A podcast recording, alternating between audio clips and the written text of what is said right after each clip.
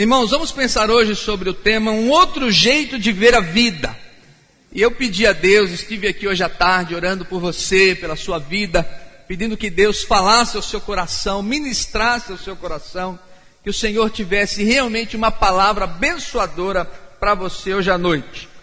Irmãos, vamos ler um texto lá em Números, capítulo treze. É um texto longo, eu peço aos irmãos que acompanhem. A partir do verso trinta e dois até o capítulo quatorze, verso doze e também o verso vinte e quatro. E diante dos filhos de Israel, infamaram a terra que haviam espiado, dizendo: a terra pelo meio da qual passamos a espiar é terra que devora os seus moradores, e todo o povo que vimos nela são homens de grande estatura. Também vimos ali gigantes, os filhos de Anak são descendentes de gigantes. E éramos aos nossos próprios olhos como gafanhotos, e assim também o éramos aos olhos, aos seus olhos. E levantou-se, pois, toda a congregação e gritou em alta voz. E o povo chorou aquela noite. E todos os filhos de Israel murmuraram contra Moisés e contra Arão. E toda a congregação lhes disse: tomara tivéssemos morrido na terra do Egito, ou mesmo neste deserto. E porque nos traz o Senhor a esta terra, para cairmos à espada, e para que as nossas mulheres e nossas crianças sejam por presa. Não nos seria melhor voltarmos para o Egito? E diziam uns aos outros: levantemos um capitão e voltemos para o Egito. Então Moisés e Arão caíram sobre o seu rosto e perante a congregação dos filhos de Israel.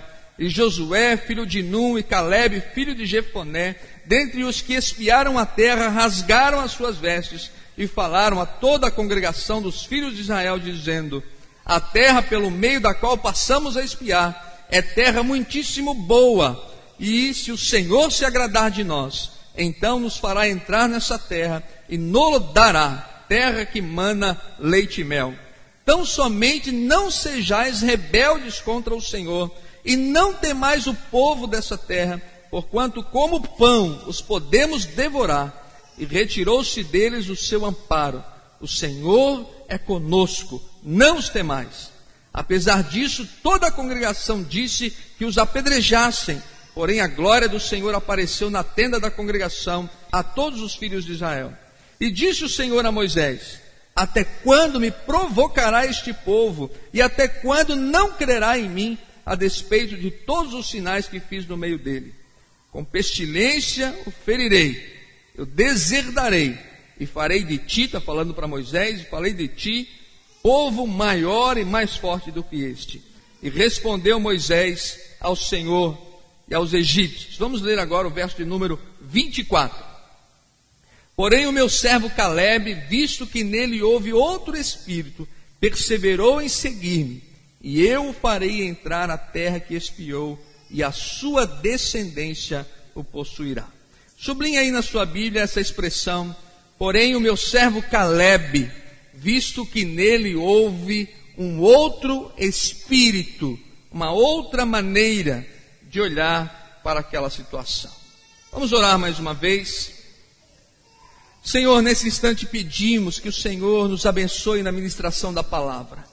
Pedimos em nome de Jesus que teu Espírito Santo nos conduza pelo texto bíblico e que abençoe o nosso coração, que faça algo novo em nossa vida. Nós pedimos que o Senhor quebre agora todas as amarras, ó Deus, tudo aquilo que não vem de Ti, tudo aquilo, ó Deus, que nos impede de ouvir o Teu recado, e que realmente, ó Deus, o Senhor seja mais que vencedor na ministração desta noite. O Teu povo, ó Deus, seja abençoado, saia deste lugar, ó Deus, cheio de esperança, cheio de convicção do poder, da glória e da graça do Senhor. Mas para tanto, ó Deus, pedimos, usa-me e abençoa o Teu povo. É a nossa oração no nome santo e precioso de Jesus. Amém. Meus irmãos, o texto que o pastor Jonas leu, ele está dentro de um contexto que conta a história da saída do povo de Israel lá do Egito.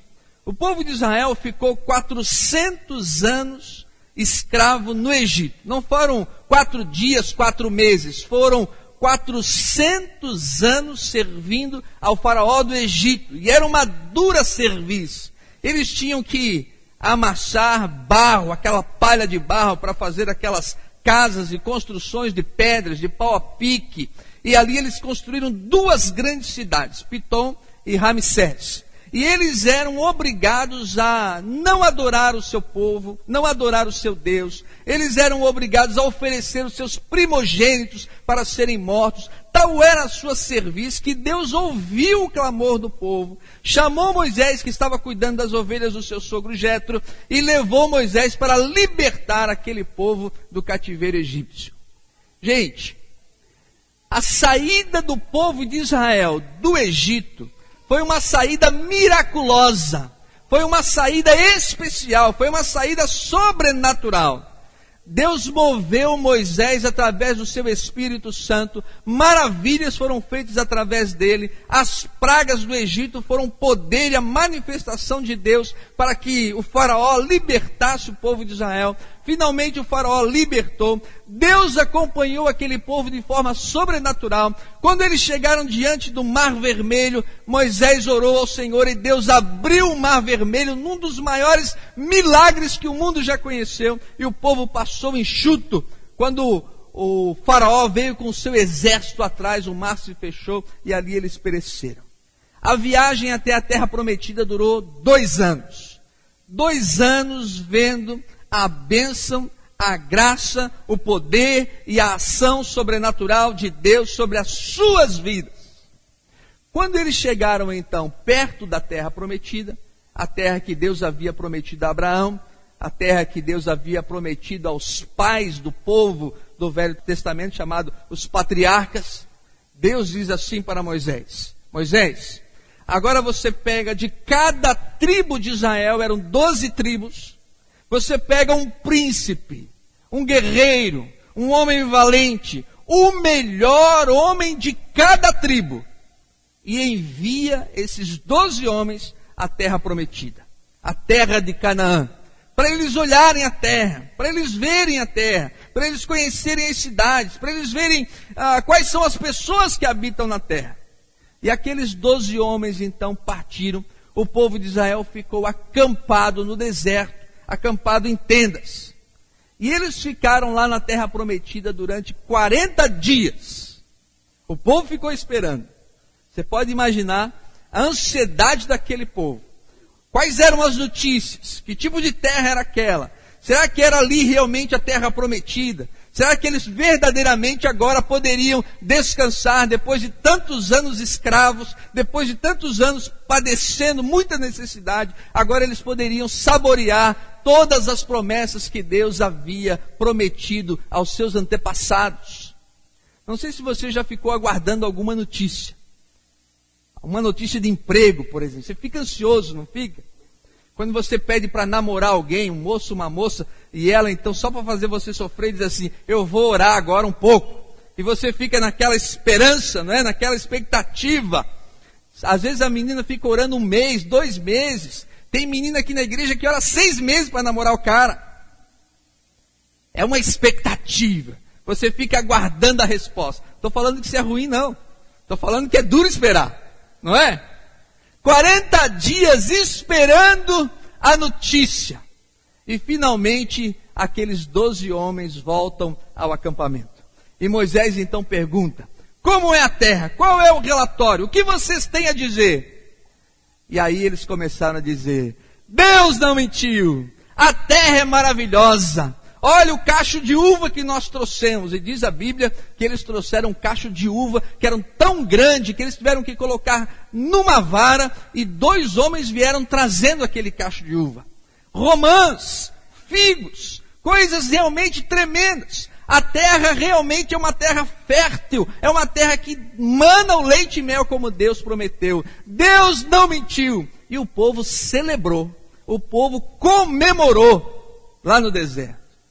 Aí vem então a continuação do texto. Eles eram doze homens. Um deles falou assim: a terra é boa, é verdade, mas aquela terra tem gigantes. E olha, nós não vamos conseguir conquistar aquela terra, porque aos olhos destes homens nós éramos como gafanhotos. O outro falou assim, mas aquela terra é cercada por grandes muralhas, e as muralhas são intransponíveis. Nós nunca vamos provar desses, dessas uvas, nós nunca vamos comer desses figos, dessas romãs, nós nunca vamos conseguir entrar com o nosso povo na terra prometida. O outro falou assim, mas aquele povo é bem equipado, o exército é muito forte, nós somos um povo escravo, peregrinos do deserto, como nós vamos entrar naquela terra? E diz a Bíblia Sagrada que o povo chorou amargamente, e diz que o povo levantou um choro, um clamor em alta voz.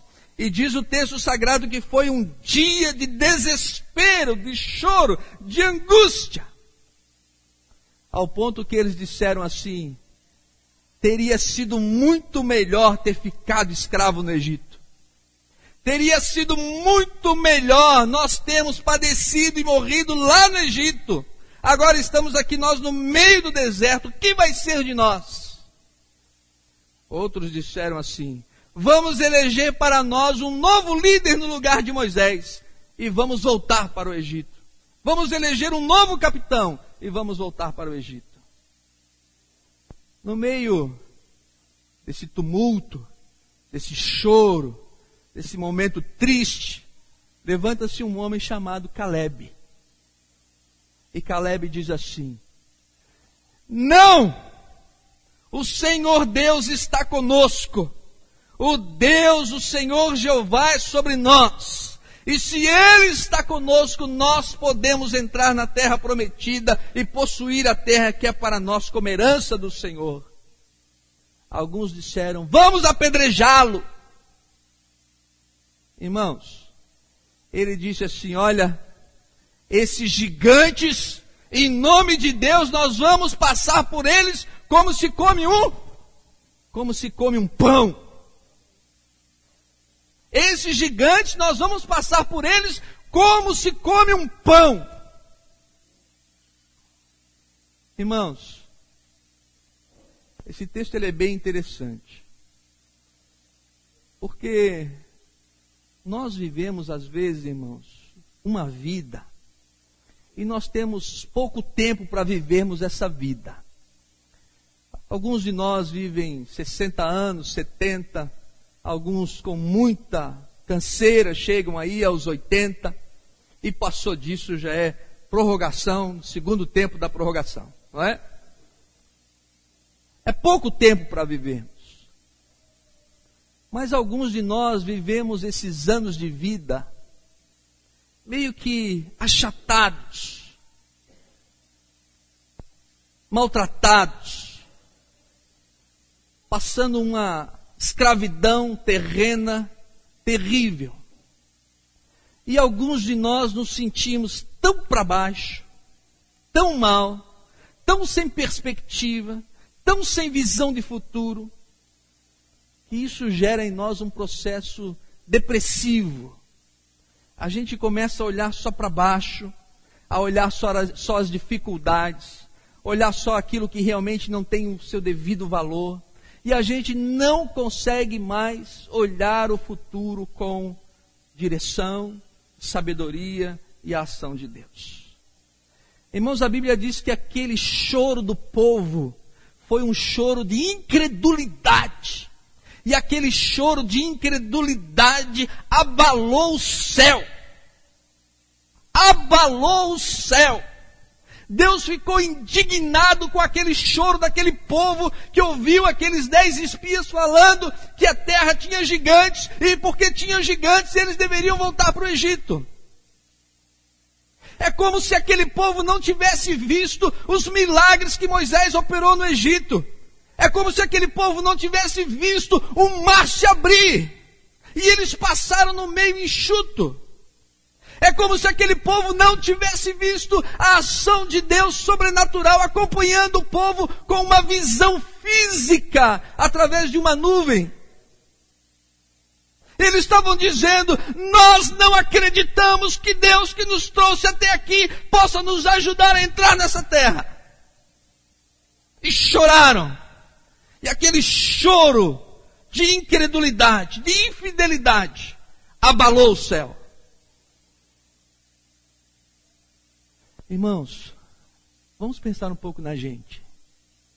Quantas vezes, irmãos, o nosso choro de incredulidade abala o céu? Quantas vezes o nosso choro de falta de confiança na ação e no poder de Deus abala o céu de forma negativa? Deus disse assim: Moisés, eu vou destruir esse povo agora no deserto, Moisés, e vou levantar de ti um novo povo.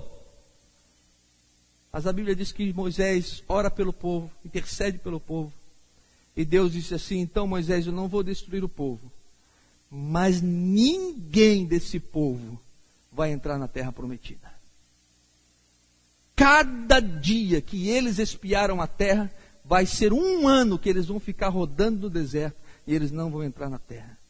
E vocês sabem, a história bíblica diz que por quarenta anos, essa nação ficou rodeando o deserto, acampando, levantando acampamento, acampando, levantando acampamento, até que toda aquela geração morresse.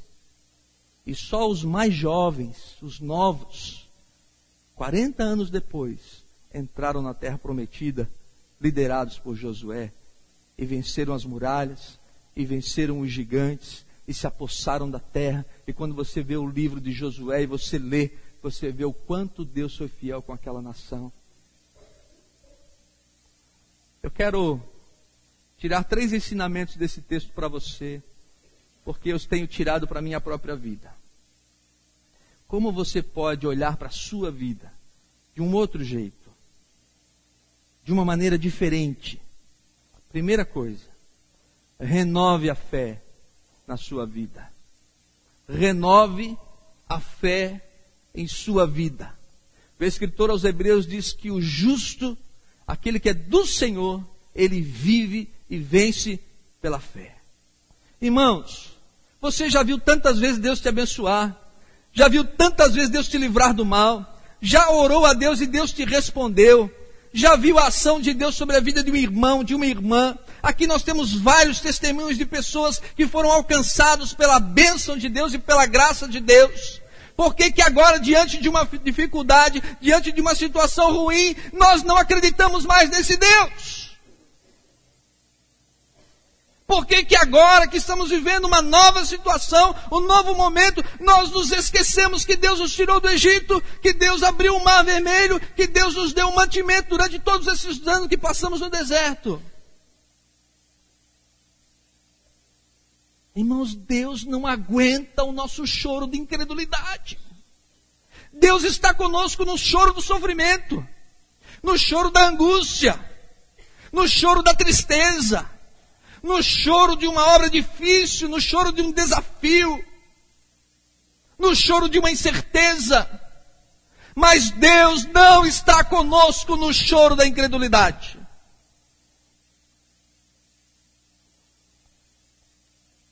Se eu estou passando por uma situação ruim, eu tenho que dizer: pastor, a minha situação está ruim. É difícil. Mas pastor, eu sei que em Cristo sou mais que vencedor. Pastor, eu estou passando por uma luta complicada, mas o meu Deus vai suprir as minhas necessidades. Pastor, eu estou vivendo um momento ruim na minha vida, eu não sei o que eu vou fazer, pastor, mas eu creio no Senhor Todo-Poderoso, que até aqui me ajudou, pastor, e não vai ser diferente daqui para frente. Os irmãos entendem isso, compreendem isso? É diferente. É um outro jeito de olhar para a vida. Eu não estou dizendo que a gente não sente o sofrimento, que a gente não sente a angústia, que a gente não tem as nossas lutas diárias. Eu tenho as minhas e você tem as suas. Agora, meus irmãos, eu não posso admitir na minha vida, porque eu sei que não é a obra de Deus, é a obra de Satanás, a incredulidade. Eu não posso admitir na minha vida que eu olhe para o meu Deus e veja um Deus pequenininho, um Deus sem forças, um Deus sem poder, um Deus que não pode mais agir sobrenaturalmente. Um Deus que parece que está à mercê daquilo que o diabo deixa ele fazer ou não deixa fazer. Deus é o Senhor Todo-Poderoso e Soberano, e Ele faz grandiosas coisas sobre a nossa vida. Calebe rompe no meio daquele desespero, daquele choro, e ele diz: nós vamos passar manteiga nesses gigantes, e vamos comer como se come um pão. Eu gosto dessa expressão. Parece que é uma coisa que ele está dizendo assim: olha, é como comer um pão quando a gente tem o poder de Deus. É fácil. Não porque nós somos poderosos, não porque nós temos condições, mas porque o nosso Deus pode. Calebe estava dizendo assim: eu não estou olhando a estratégia, porque nós não temos estratégia nenhuma para entrar nessa cidade. Eu não estou olhando o poder do exército, porque nós nem temos exército, e o exército deles é muito grande. Eu não estou olhando a nossa força bélica, porque eles têm armas e nós não temos nada. Mas eu sei que podemos entrar nessa terra, porque o Senhor Deus está conosco. É a expressão que ele usa. Meu irmão, ele diz assim: se o Senhor se agradar de nós, ele não fala assim? Se o Senhor se agradar de nós, nós entraremos nessa terra. Meu irmão, Deus está te olhando. Deus está te vendo. Está acompanhando a tua vida. Todos os dias. Deus está te olhando. Se Deus se agradar de você, você é mais que vencedor. Se Deus vê a tua fé, a tua esperança, a tua convicção de dependência dEle, Deus vai fazer maravilhas. Hoje à noite, a hora que o pastor Roberto chamou para oração, eu cutuquei na mão da minha esposa e falei: vamos lá na frente agradecer, porque já estivemos aqui pedindo, já estivemos aqui clamando, buscando. Eu falei: agora vamos lá na frente agradecer as respostas que nós tivemos nesses últimos dias, porque às vezes as situações eram difíceis, complicadas, escuras, cinzentas, mas o Senhor foi favorável para conosco. E o Senhor nos abençoou. E o Senhor trouxe graça sobre as nossas vidas. Tivemos momentos difíceis. Nós já tivemos chorando aqui na frente, tanto eu quanto ela. Mas graças a Deus, o Senhor manifestou a sua graça sobre as nossas vidas. Eu queria que você nesta noite renovasse a sua dependência de Deus, a sua fé no Senhor. O nosso Deus nunca, nunca falhou. Nosso Deus nunca falhou. É uma certeza que nós temos. Às vezes Ele não faz o que nós queremos. Às vezes Ele não faz a nossa vontade, ou do jeito que nós queremos. Mas da maneira dEle, do jeito dEle. Quando nós permitimos e confiamos, Ele cumpre a ação dEle sobre a nossa vida. Amém, meus irmãos? A situação está complicada, está difícil. É ruim. Levante-se de manhã, olhe no espelho, e o que você vê? Você tem que olhar no espelho e ver um filho de Deus. Você tem que olhar no espelho e ver uma filha de Deus. Você tem que olhar no espelho e ver um servo do Senhor Jesus Cristo. Às vezes, meus irmãos, eu estou lá escovando os meus dentes. Eu tenho mania de morder a escova de dente. Não sei se você tem. Mas eu mordo a escova de dente. As minhas escovas acabam rapidamente. Mas o que eu vejo mordendo a escova de dente? Às vezes eu tenho que dizer: cara, você é um pastor. Você depende de Deus. Não é hora de esmorecer, não. Não é hora de esmorecer, não. Você precisa confiar naquilo que você prega. Olha como eu sou duro comigo. Você precisa confiar naquilo que você prega. E se você prega na ação sobrenatural de Deus, você primeiro precisa acreditar nessa ação sobre a sua vida. Quando você levantar amanhã cedo, olhe-se no espelho e veja um filho de Deus, uma filha de Deus. E vai viver mais um dia. Você não sabe o que você vai viver, né, Júnior? Mas você não vai viver sozinho. Você não estará desamparado. O Senhor Deus estará contigo, te abençoando, te fortalecendo, te dando direção, abençoando sua vida. Confie em Deus. Essa semana eu estive sozinho na casa da minha filha. Que legal, né? A casa da minha filha. E eu orei na sala, eu orei no quarto, eu orei na cozinha, eu orei em todos os cômodos da casa. Reivindicando aquele lugar onde a minha filha vai viver com seu marido, para que ela seja abençoada para a honra e para a glória do Senhor. Ah, pastor, eu quero que o senhor vá na minha casa. Não, não é eu que vou, é você que vai fazer isso. É você que vai fazer isso. Você vai orar na sua casa, pedir a bênção do Senhor sobre a sua vida. Vai abençoar o quarto do seu filho, da sua filha. Vai fortalecer a sua fé no Senhor, a sua dependência do Senhor. Porque nós cremos que Deus faz coisas tremendas e maravilhosas. Gente, uma igreja que não crê em Deus, nós estamos fazendo o que aqui? Cantando modinha de violão? Dizendo que Deus é maravilhoso, que Deus não é maior? Que a gente confia no Senhor? Que o nosso Deus nunca falhou? Que Deus abençoa os soldados feridos, resgata, fortalece? Nós cremos nisso, nós cremos nisso, e vamos ver a ação sobrenatural de Deus sobre as nossas vidas, não do nosso jeito, mas Ele cuidando de todas as coisas e cumprindo a sua vontade, os seus desígnios sobre nós. Segunda coisa, veja a vida com uma atitude positiva. Irmãos, doze homens vão espiar a terra. João, doze homens. Doze homens ficam juntos espiando a terra por quarenta dias.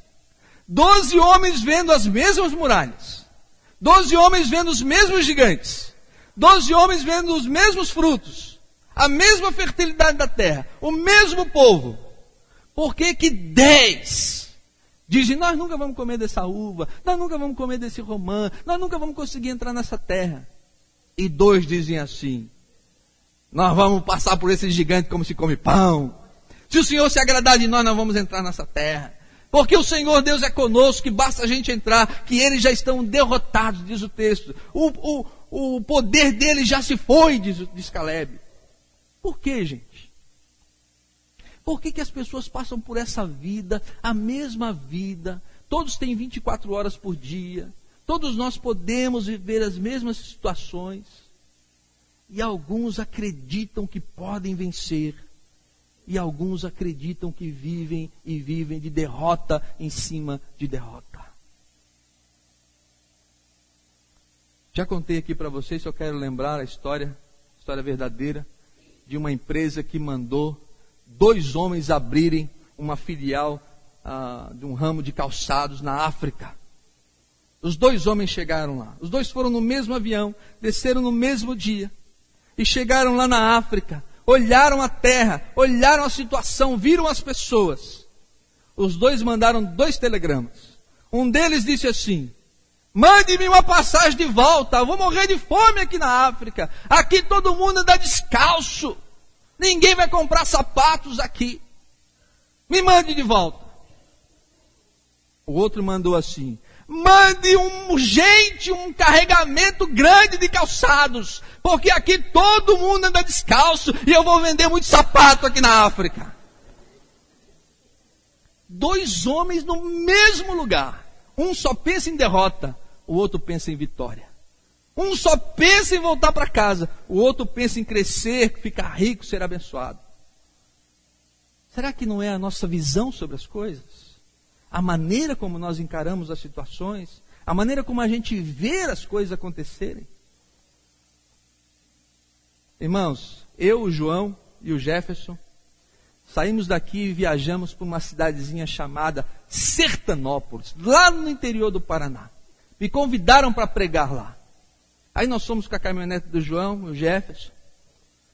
Eu nem sabia que existia essa cidade até me convidarem para pregar lá. Quando me ligaram aqui, é a irmã Adriana de Sertanópolis, nós ouvimos o senhor pregar num congresso e queremos que o senhor venha pregar na nossa cidade. Tá bom, Onde é que é mesmo?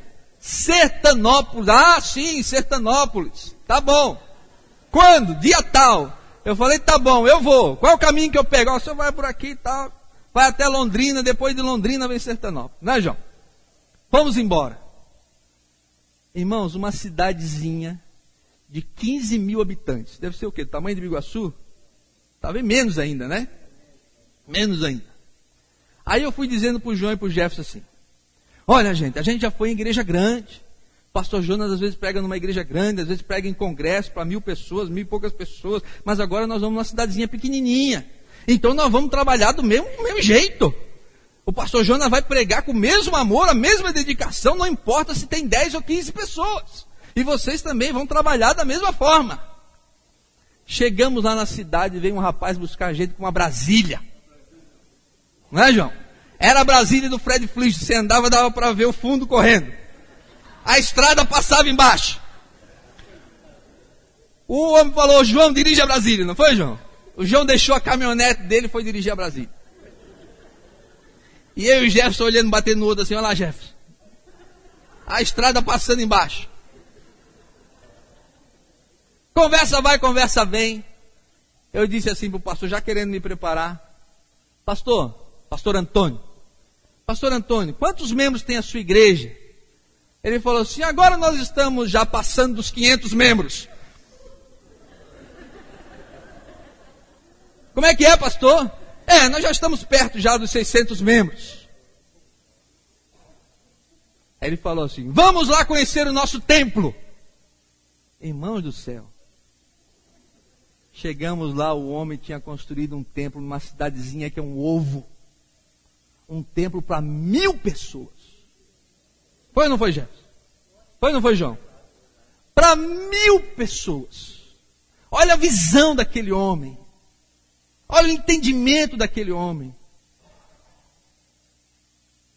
E aí chegou então na hora do culto, aquele cheio de gente. E aconteceu um negócio incrível. Na hora que o pastor Jonas pregou e fez o apelo. Né, João? Né, Jefferson? Uma noite de chuva. Como, o que, que aconteceu na hora do apelo?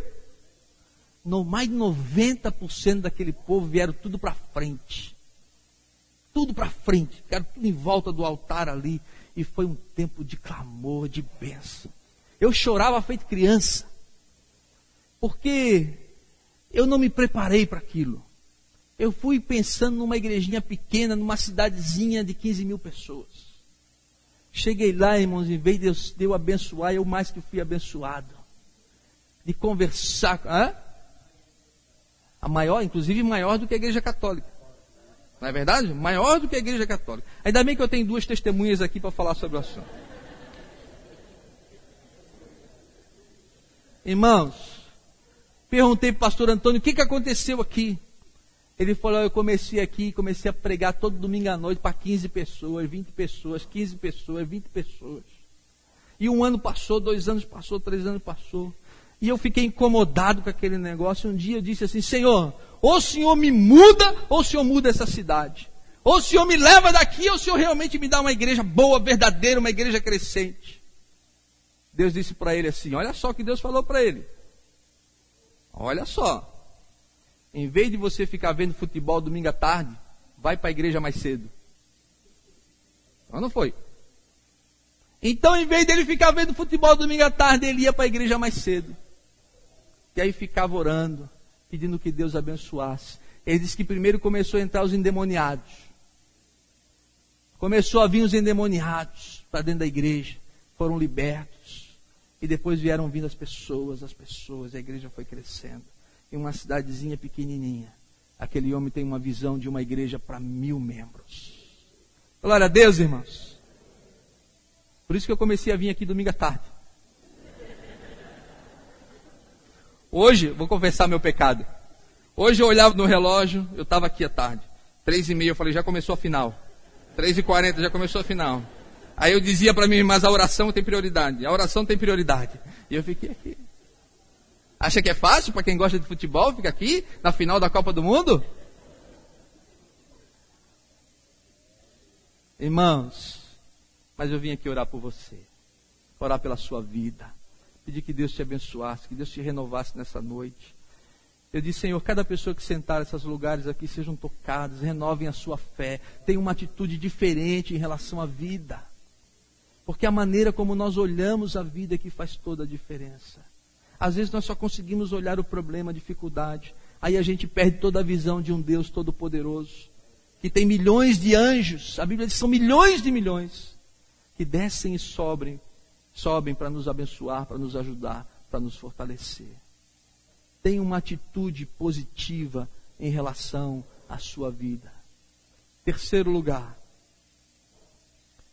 seja um semeador de esperança para outras vidas. Calebe, ele teve um papel muito importante naquele momento. A ação dele foi extremamente valorosa para aquele momento de dor, de choro. Irmãos, se você já tem uma fé em Deus, que você confia no Senhor de todo o seu coração, você tem uma atitude positiva diante das dificuldades, diante das adversidades, eu queria que você repassasse isso. Que você compartilhasse isso. A nossa igreja tem algumas pessoas que são semeadores de esperança. De vez em quando mandam um recadinho, com uma palavra boa, uma palavra abençoadora, uma palavra de conforto. Tem gente que manda uma mensagem, deixa um recado no Orkut, que é bom ler, você se sente bem, se sente fortalecido, uma mensagem. Irmão, não seja um semeador de desgraça. Porque para semear a desgraça já basta Satanás. Ele já semeia a desgraça na nossa vida. Ele já faz a gente acreditar que as coisas não vão funcionar, que as coisas não vão dar certo. Semeia paz. Quem recebe os meus e-mails, sempre eu coloco lá, ou em cima ou embaixo eu coloco. Ou eu coloco que a paz de Deus esteja sobre a sua vida. Ou eu coloco assim, que Deus hoje faça algo novo sobre a sua vida e seu coração. Ou eu coloco sempre, Deus abençoe você. Que é uma das expressões que eu mais uso. Deus abençoe você. Irmãos, às vezes a gente vai compartilhar alguma coisa com alguém. Está dizendo alguma coisa. Olha, eu estou sentindo uma dor aqui assim. Ah, meu tio já teve isso. Morreu, coitado. Mas, olha, você vai ficar bom. Semeador de desgraça, não é? Semeador de desgraça. Olha, eu estou passando por uma situação difícil, complicada. Minha esposa, a gente está com um problema e tal. Ah, rapaz, eu tinha um, já passou, estou no terceiro casamento eu, mas esse negócio não vai dar certo. Semeia a esperança, semeia a bondade, semeia o amor. O universo tem todo o amor de Deus. Não falta amor no universo, não falta amor no universo, porque Deus é amor. O que falta é a gente buscar esse amor, se apropriar desse amor, viver esse amor. Propagar esse amor.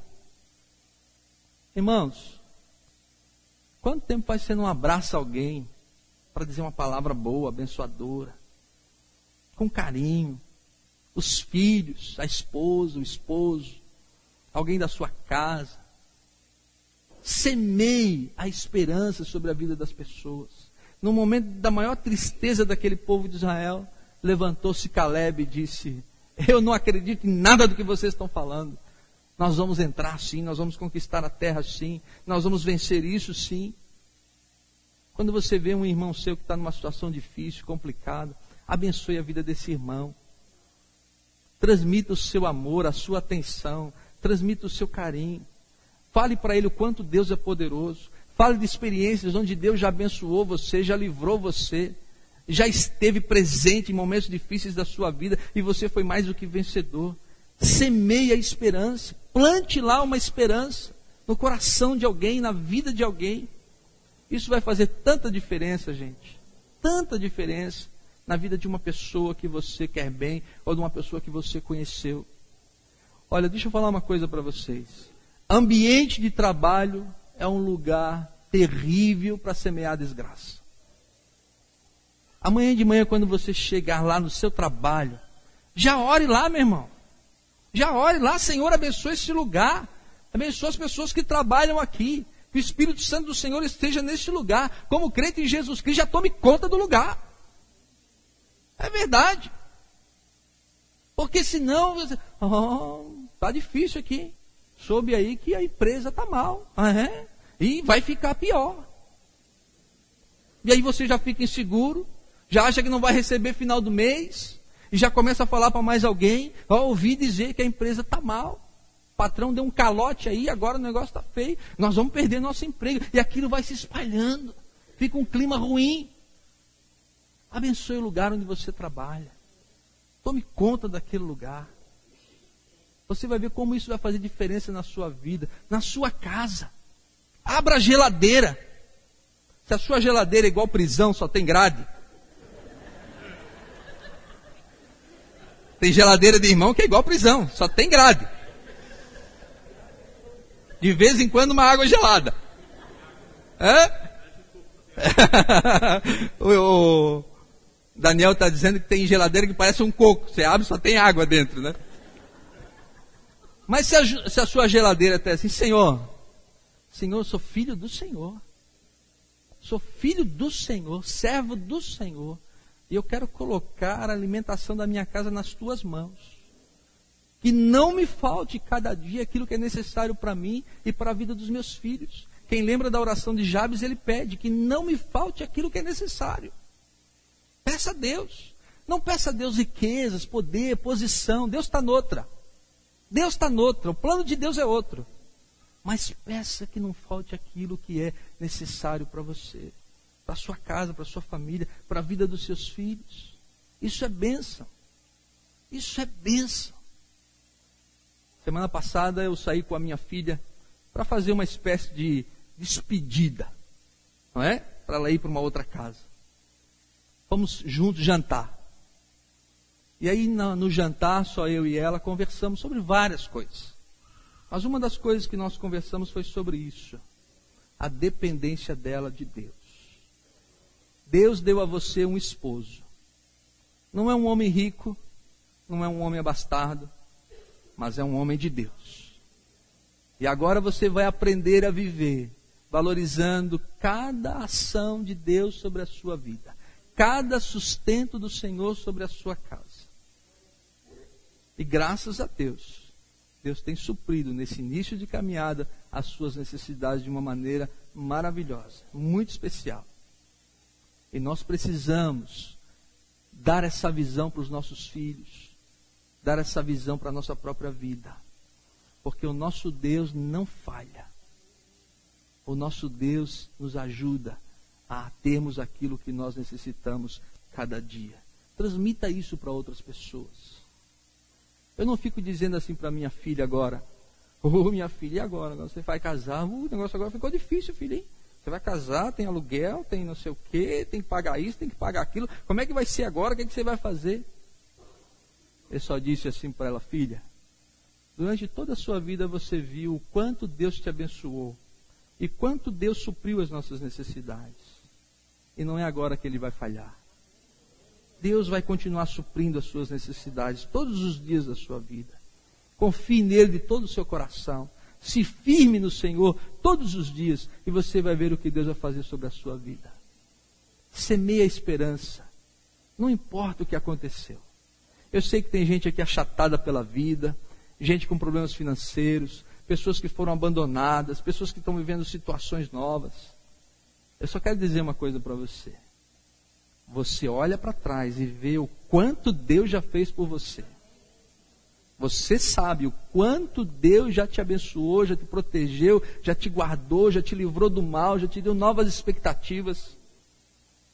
E você acha que esse Deus agora daqui para frente vai te abandonar? Que esse Deus vai parar de agir por você, pela sua vida? Não. Entregue o seu futuro totalmente ao Senhor. E aí a gente vai ver o final da história de Calebe.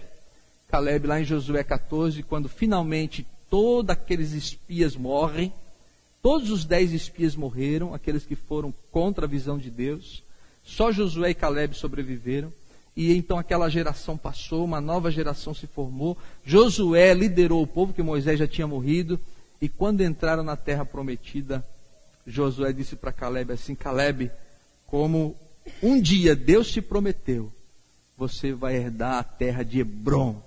E toda a terra de Hebrom foi dada a Calebe. Se cumpriu a promessa que ele tinha recebido de Deus anos atrás.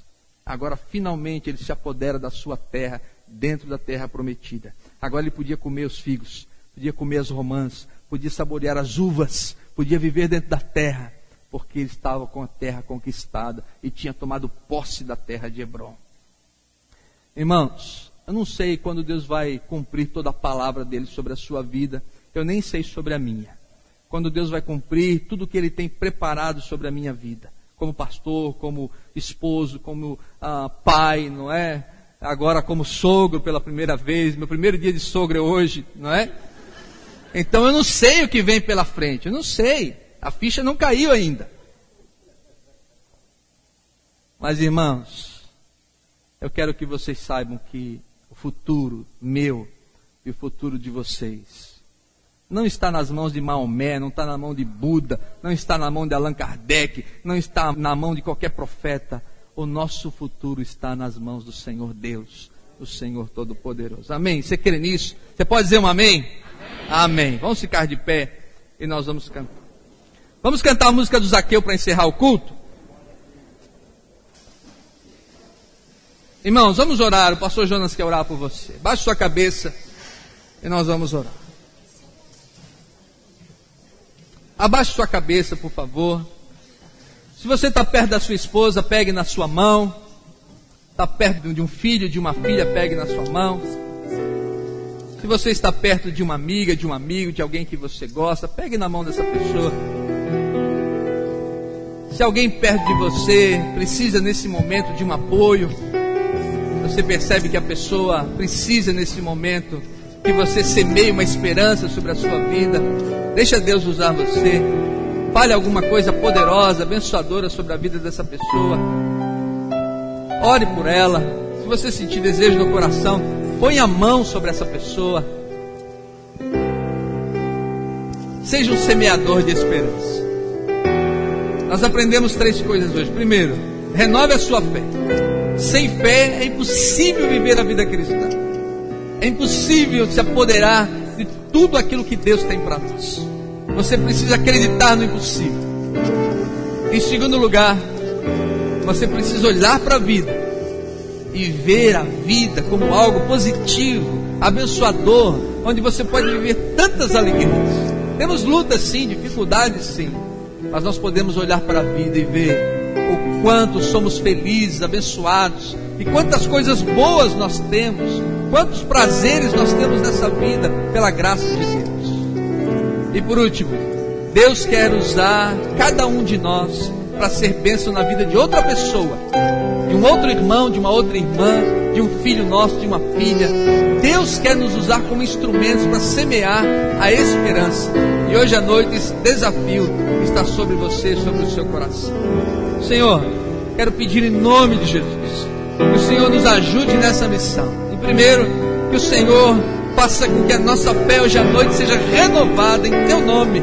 E saiamos deste lugar acreditando que não adoramos um Deusinho, mas adoramos um Deus forte, poderoso, gracioso, misericordioso. Um Deus que trabalha em favor daqueles que nele esperam. Senhor, dá-nos um olhar diferente para a nossa vida. Um olhar diferente, ó Deus, agora, quando sairmos daquela porta, possamos ver, ó Deus, uma maneira diferente da nossa casa. Um olhar diferente, ó Deus, para as nossas coisas. Um olhar diferente para o nosso trabalho. Um olhar diferente para o nosso salário. Um olhar diferente, ó Deus, para as situações que temos que viver nesta vida. Ajuda-nos, ó Deus, a ter essa maneira como Calebe teve, de mesmo vendo os gigantes acreditar no Teu poder, mesmo vendo as grandes muralhas acreditar no Teu senhorio, mesmo vendo o exército inimigo acreditar que o Senhor é muito mais poderoso. E Senhor, enche o nosso tanque de amor para que possamos amar outras pessoas. Enche o nosso tanque de esperança para que possamos semear esperança para outras pessoas com as quais convivemos. Senhor, em nome de Jesus, enche o nosso coração de esperança para a honra e para a glória do nome santo, no nome de Jesus. Amém. Vamos cantar, meus irmãos, essa canção.